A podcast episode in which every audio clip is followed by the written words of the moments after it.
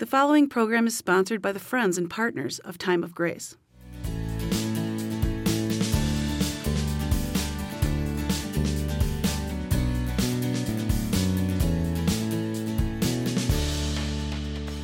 Let's start out with a little relaxed thing. How many of you are Bill Murray fans? Bill Murray movies. Go ahead. It's, it's not a shameful thing. It's not, I'm not going to embarrass you. Okay, there's, a, there's about, a, about a quarter of you. A national magazine did a poll a couple of years ago asking people to rank their most favorite Bill Murray movies. Coming in fourth place, his military comedy, Stripes. Ah, even those of you who aren't fans know the answers. Coming in third place, and there's going to be some grumbling about this, Caddyshack. Ooh, I thought so. There's a lot of Caddyshack fans, mostly male. Often will not admit it publicly, but they have memorized long swatches of the dialogue from Caddyshack. Uh, also, possibly Rodney Dangerfield's uh, uh, greatest work, uh, work of art ever. Coming in second place, boom, boom, boom, boom, boom, boom. Who are you going to call? Ghostbusters. Yeah, a lot, a lot of fans. In fact, so many fans that had actually had a sequel, and a lot of people remember Bill Murray as Dr. Venkman, who was the uh, paranormal specialist. But at the top, by a clear margin, uh, Caddyshack lovers, don't argue with me. The math is the math. I can't help the math. Coming at the top, Groundhog Day. Yeah, yeah, everybody's going, yeah, okay, I get it. Yeah, okay, Groundhog Day. It had a brilliant plot, nothing else like it in movie history. Why does that concept so resonate with people? I'll tell you why. I know exactly why. We all love the fantasy of being able to clean ourselves up. Another reason I think that this movie has such resonance, there are more people, according to not not one, but two or three major polls that I was able to dig up. More people in the US believe in reincarnation than believe in the bodily physical resurrection of Jesus Christ or believe in your own bodily physical resurrection. Is that not a kick in the head? What? True. In fact, I have a hunch more people believe in the, uh, the possibilities of zombies, of voodoo, than actually believe in a physical resurrection. It's cool to be a skeptic and say, Who says? There's nothing wrong with having a questioning attitude. Nothing wrong at all. Who says? How do you know this? But I'll tell you what, you have repeated words over and over, depending on how long you have been saying the Apostles' Creed. You have been saying for quite a while that Jesus rose from the dead, and you've also been saying for quite a while that you believe in the resurrection of the body. Who says? the Bible says. So here's a challenge to you since it cannot be scientifically verified. We do not have people who have beaten death and risen again still walking the earth among us. This is a promise that God has made. But who says the Word of God says? And Jesus himself invested the word of resurrection with the power to believe, and believing in Christ will raise your mortal body. When you think about it, everything in the Apostles' Creed, those uh, depends on how you slice and dice it up, but roughly 12 propositional statements, every one has nothing to do with you, meaning what you have done or what's, what pressure is on you to perform. A lot of people who are skeptics and agnostics and atheists uh, and, and just push back against the Christian message, all they're hearing are Christians who are interested in putting rules on other people. Like you got to clean yourself up first, and then God will like you. And they lay out, uh, they select passages from Scripture that talk about obedience and performance and say, here's what Christianity is all about. Here's what you must do. And all that that does is, first of all, if, if you're not in love with God, and if His Word is not a personal love letter from Him to you, then all it sounds like is the rules of your cult. You're just putting the rules of your cult on me. No wonder so many people push back. No wonder the millennials are setting records for the most atheists and agnostics among them. No wonder, because all Christianity sounds to them as like a bunch of rules. For times like that, when you're talking with somebody with that mindset, here's what you do just take a pleasant stroll with them through the Apostles' Creed. One absolutely outrageously impossible miracle after another. But it's not focused on what you must do for God. Our lives back to God are nothing but a response. They're important, but of secondary importance to what God first has done for you and me. And that's where our message always needs to start and finish. It needs to be about God and what He's up to. And when people realize how immense His love is, how brilliant His mind is, how all sweeping and powerful His sovereign might is, they might be more inclined to say, How can I fit in to His world? rather than, I'm not sure if I'm going to let that deity into my world. And they'll let go of the control, which actually they never had anyway in the first place. I believe in the resurrection of the body, the forgiveness of sins. Those two things are put together for a reason, because both of them are made possible by the resurrection of the body of Jesus Christ. This is good news for God's people. This is what it's all about. But the key is the resurrection. For if Christ had died, but died not innocent and pure, but died stained and dirty like us, howling curses at his tormentors, hating, resenting, planning, plotting revenge, he would have been just like us, and his death would have been just one more meaningless death because he did it all. His resurrection now guarantees everything else. You want to share what's important about your faith with somebody, share that. His incredible Easter gift.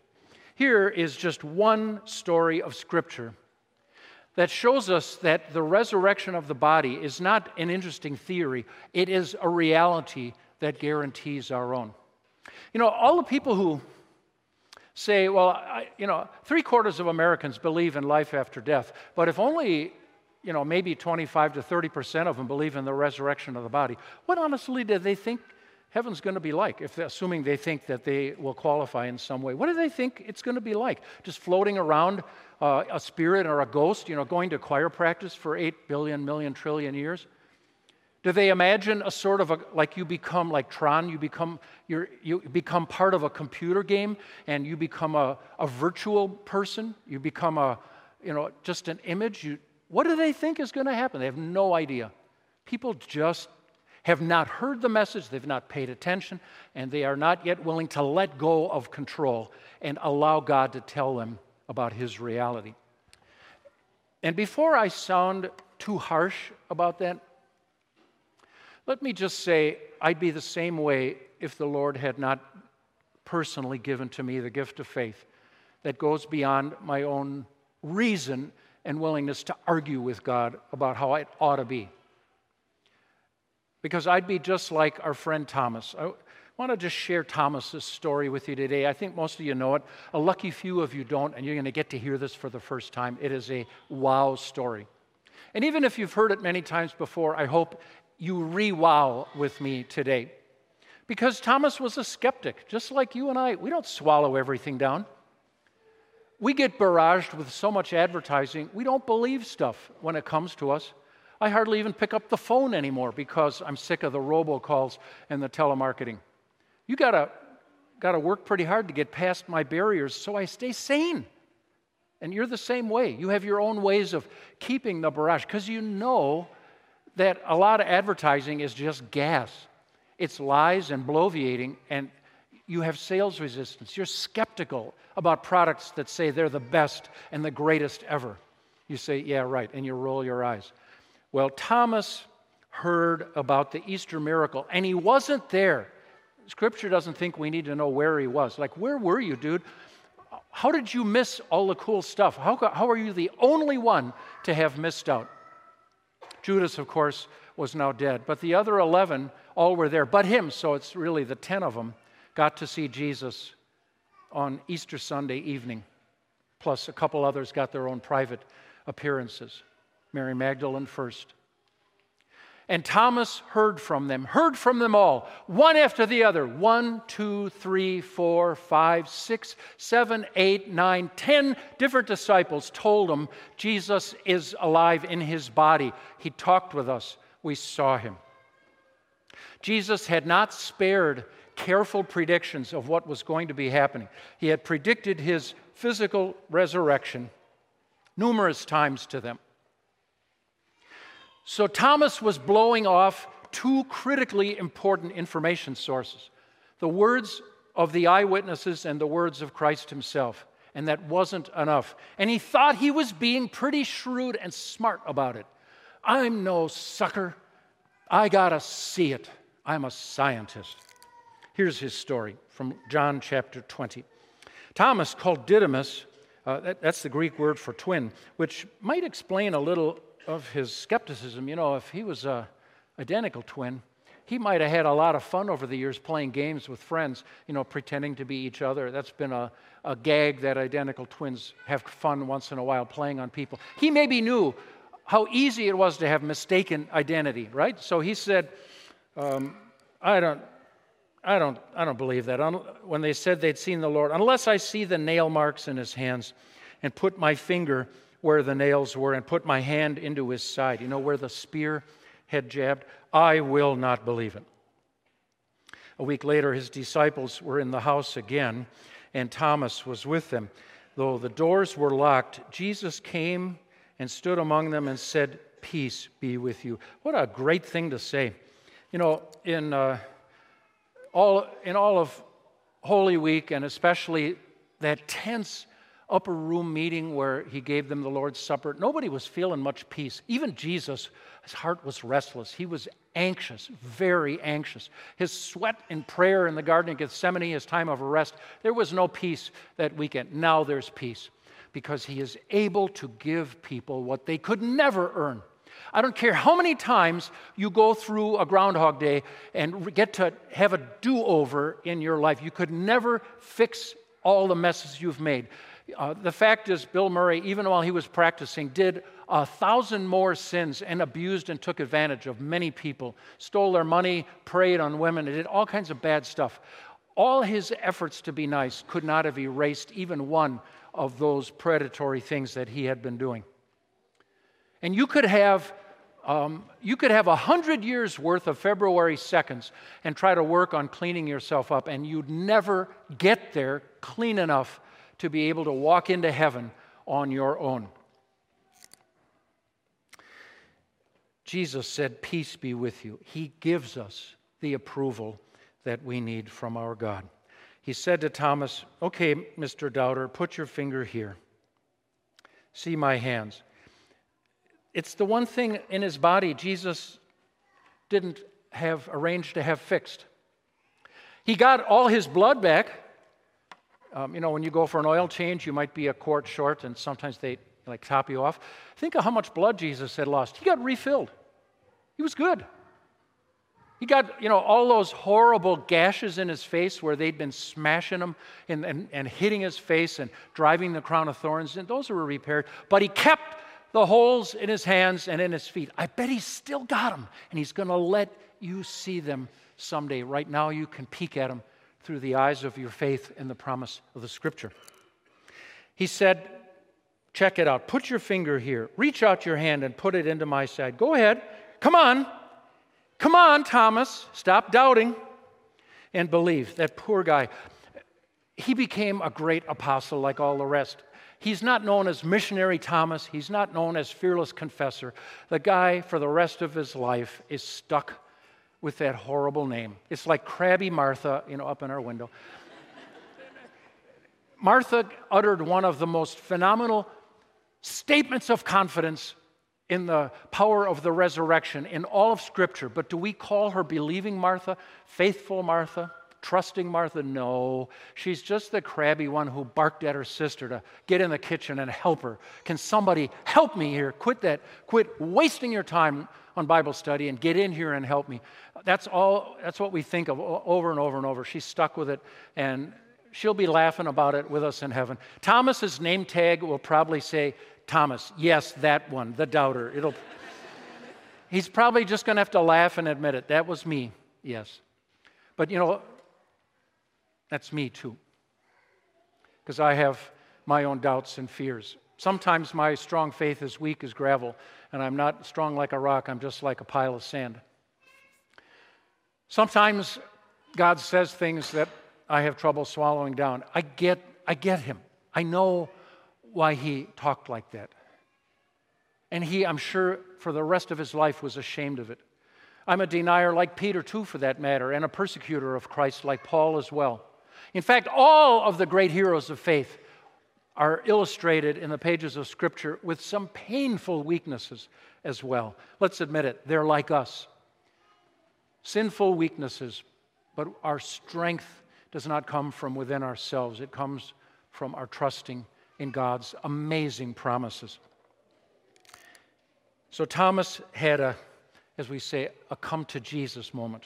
So he did. My Lord and my God. So you are the one with authority over me. Command me. And you are my God. You're my maker and my Savior. And he believed it. And there's peace between us. That's amazing. Jesus gave him a little scolding to remember because you've seen me, you believed. Blessed are those who have not seen and yet have believed. Thomas was going to be commissioned to take the message of the resurrection to the farthest corners of the earth. Uh, this, there's no way to prove this, but uh, church legend has it that he was sent eastward. In fact, uh, Christians in India are absolutely confident that Thomas made it all the way to the Indus River. That was his destiny. And he was going to have to proclaim a resurrected Lord that they could not see, something he was not willing to do, to believe the words of Christ and to believe the words of the eyewitnesses. But now he was ready and he learned his lesson. Jesus did many other miraculous signs in the presence of his disciples, which are not recorded in this book. But these are written. And John now looks up from his, with his pen as he's writing. These are written that you, He's, he looks right at you. He jumps out of his narration and is looking at his future readers so that you may believe that Jesus is the Christ, the Son of God, and that by believing you may have life in his name. The life transformational changes you will make as this dawns on you as the power of God comes within you, as faith transforms the way you look at your life, as you stop worshiping yourself and start worshiping God, the things that God asks of you in the way in which you live will seem like a joy. Those come after, not before. Just like the pear tree I used to have in our backyard when we used to live on 67th Street. That pear tree uh, was a pear machine. Uh, I, I, you know, it's either you got nothing or too many. It just wouldn't stop. Uh, we'd eat as many as we could, gave away as many as we could. And you know, the rest, you know what I did with the rest of them? Mulched them. Couldn't stop it. Why did that tree bear pears? In order to become a pear tree? Nope. Why? Because it is a pear tree. That's what pear trees do.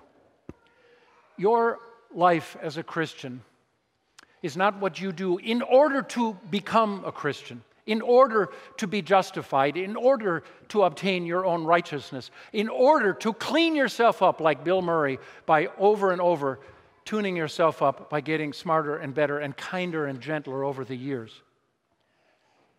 You live that way and seek the Lord's counsel in how to make decisions in your life because you are grateful for grace and because He has died and risen again to give you peace. Peace with God. The resurrection of the body of Jesus Christ guarantees the favor of God. Touch me and see. Peace be unto you. Peace is yours.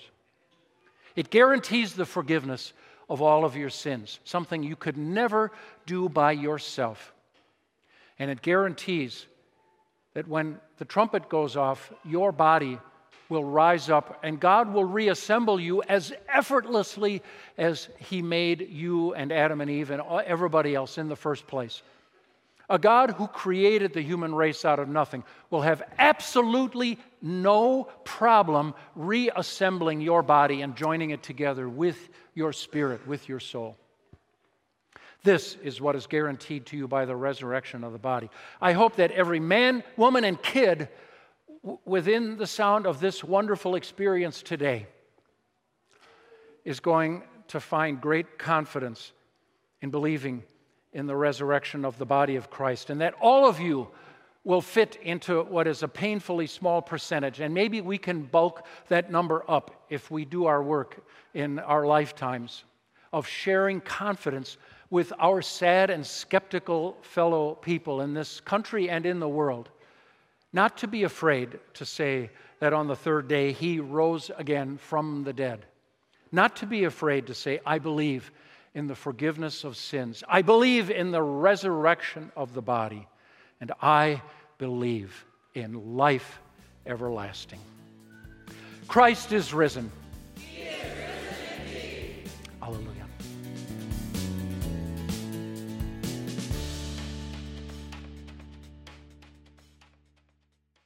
When we started, we were just a tiny, tiny little organization. In fact, organization is a compliment to our little ragtag group. I will never stop being grateful to this army of people who believed enough in the power of the messages of time of grace to continue with their sacrificial gifts. As Pastor Jeske prepares for the next chapter of his life beyond time of grace, he reflects on the humble beginnings of the ministry in his new book, When Grace Got Personal where he remembers how God worked through individuals to share the timeless truths of Jesus through time of grace.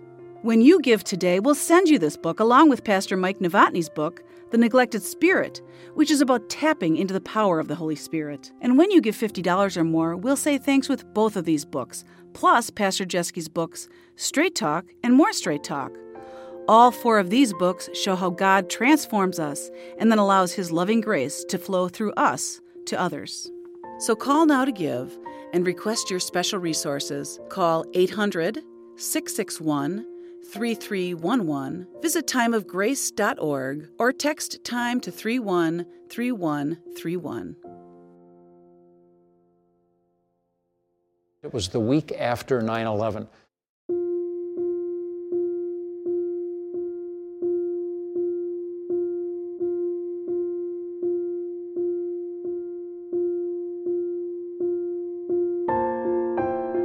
We started recording, actually, we had recorded a few earlier, and those were sort of test recordings. I don't even know if those tapes even exist. They, they were a little rough. Initially, the lighting was so bright, I felt like I had gotten a suntan, and over time, we got to adjust them and dial them down a little bit. We grew up like watching, watching this, or my dad would be like, "Oh, that's Pastor Jeske. And it's like, oh, that's super cool. You know how God works. The messages Pastor Jeske had were awesome. He's easy to understand. He's uplifting. He's very warm and friendly. He's got a very kind way of offering both law and gospel. When we started, we were just a tiny, tiny little organization. In fact, organization is a compliment to our little ragtag group. He wasn't one to stand back and not try things and do things. You know, he's willing to, to learn right along with the rest of us. We all knew Pastor Jeske, and he has simply blossomed and grown with that ministry beyond probably his own expectations. My dad has been such a tremendous support uh, in my life, especially in my collegiate years, but then also during my seminary training. I have grown in my respect for my father as someone who is who's done enough ministry work now. It's tough for a pastor to get away, let alone a televangelist. That was always a huge testament when when significant time was carved aside for family. My dad would not be who he is if it weren't for the people that God has richly blessed him with in his life. I played different sports than Pastor Mark. Mark was into track, and I was more baseball and basketball, so we didn't, our lives didn't overlap as much as I would have liked to in sports. But uh, Mark, Mark was always a leader in the four years that I spent with him at Wisconsin Lutheran High School. Just a, a tremendous figure that everybody looked up to. Talent level off the charts. We didn't go through a process of looking at two or three or four or five people. He was the only person we talked to. Only person. Never asked anybody else. I really think this is just hastening that day when we're all going to finally be gathered together. Satan will be sent to hell forever, and we're just going to live in joy and peace in heaven. I really got to believe that God is using technology, especially digital technology, to speed up the day of his return, to get the gospel to every corner of the world. And to me, it's, I never get over that. It's still always a wow thing. My heart is really full of gratitude, and I'd like to thank people, but the list is so long I hardly know where to start. To all of the people who've served without pay, without remuneration, traveling at their own expense on our board of directors, the visionaries and uh, donors and encouragers and people who've brought their business savvy and their brain power and problem solvers to all of our board members over the years, I want to say thank you. To all of our staff, I won't name any names, you know who you are, but to everybody who's ever been in the Time of Grace office working and plugging away, bringing whatever skill set you have, always so supportive and encouraging of me, I want to say thank you. It's, uh, I've always been terrified that I would lose my nerve. And the people who I get to work with, who are the people who behind the scenes make Time of Grace happen, have unflaggingly been encouraging to help me keep my courage up. And I could not have done it without you. I want to say thank you. I will never stop being grateful to this army of people who believed enough in the power of the messages of Time of Grace to continue with their sacrificial gifts to provide the support that we need to buy the airtime and to bring the staff together. Thank you to everybody connected with St. Marcus, my dear church.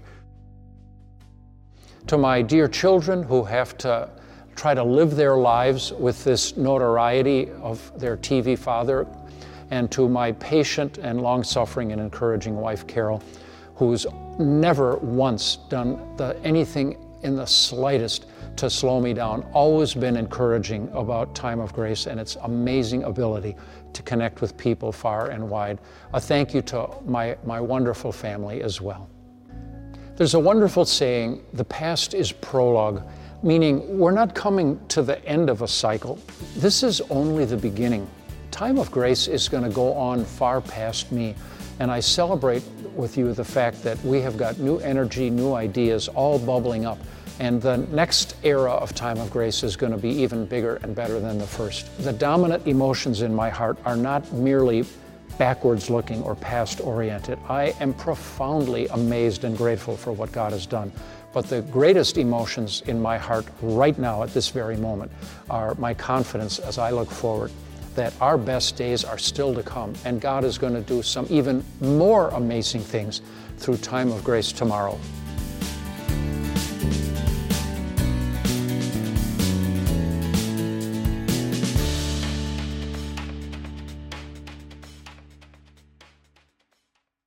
Preceding program was sponsored by the Friends and Partners of Time of Grace.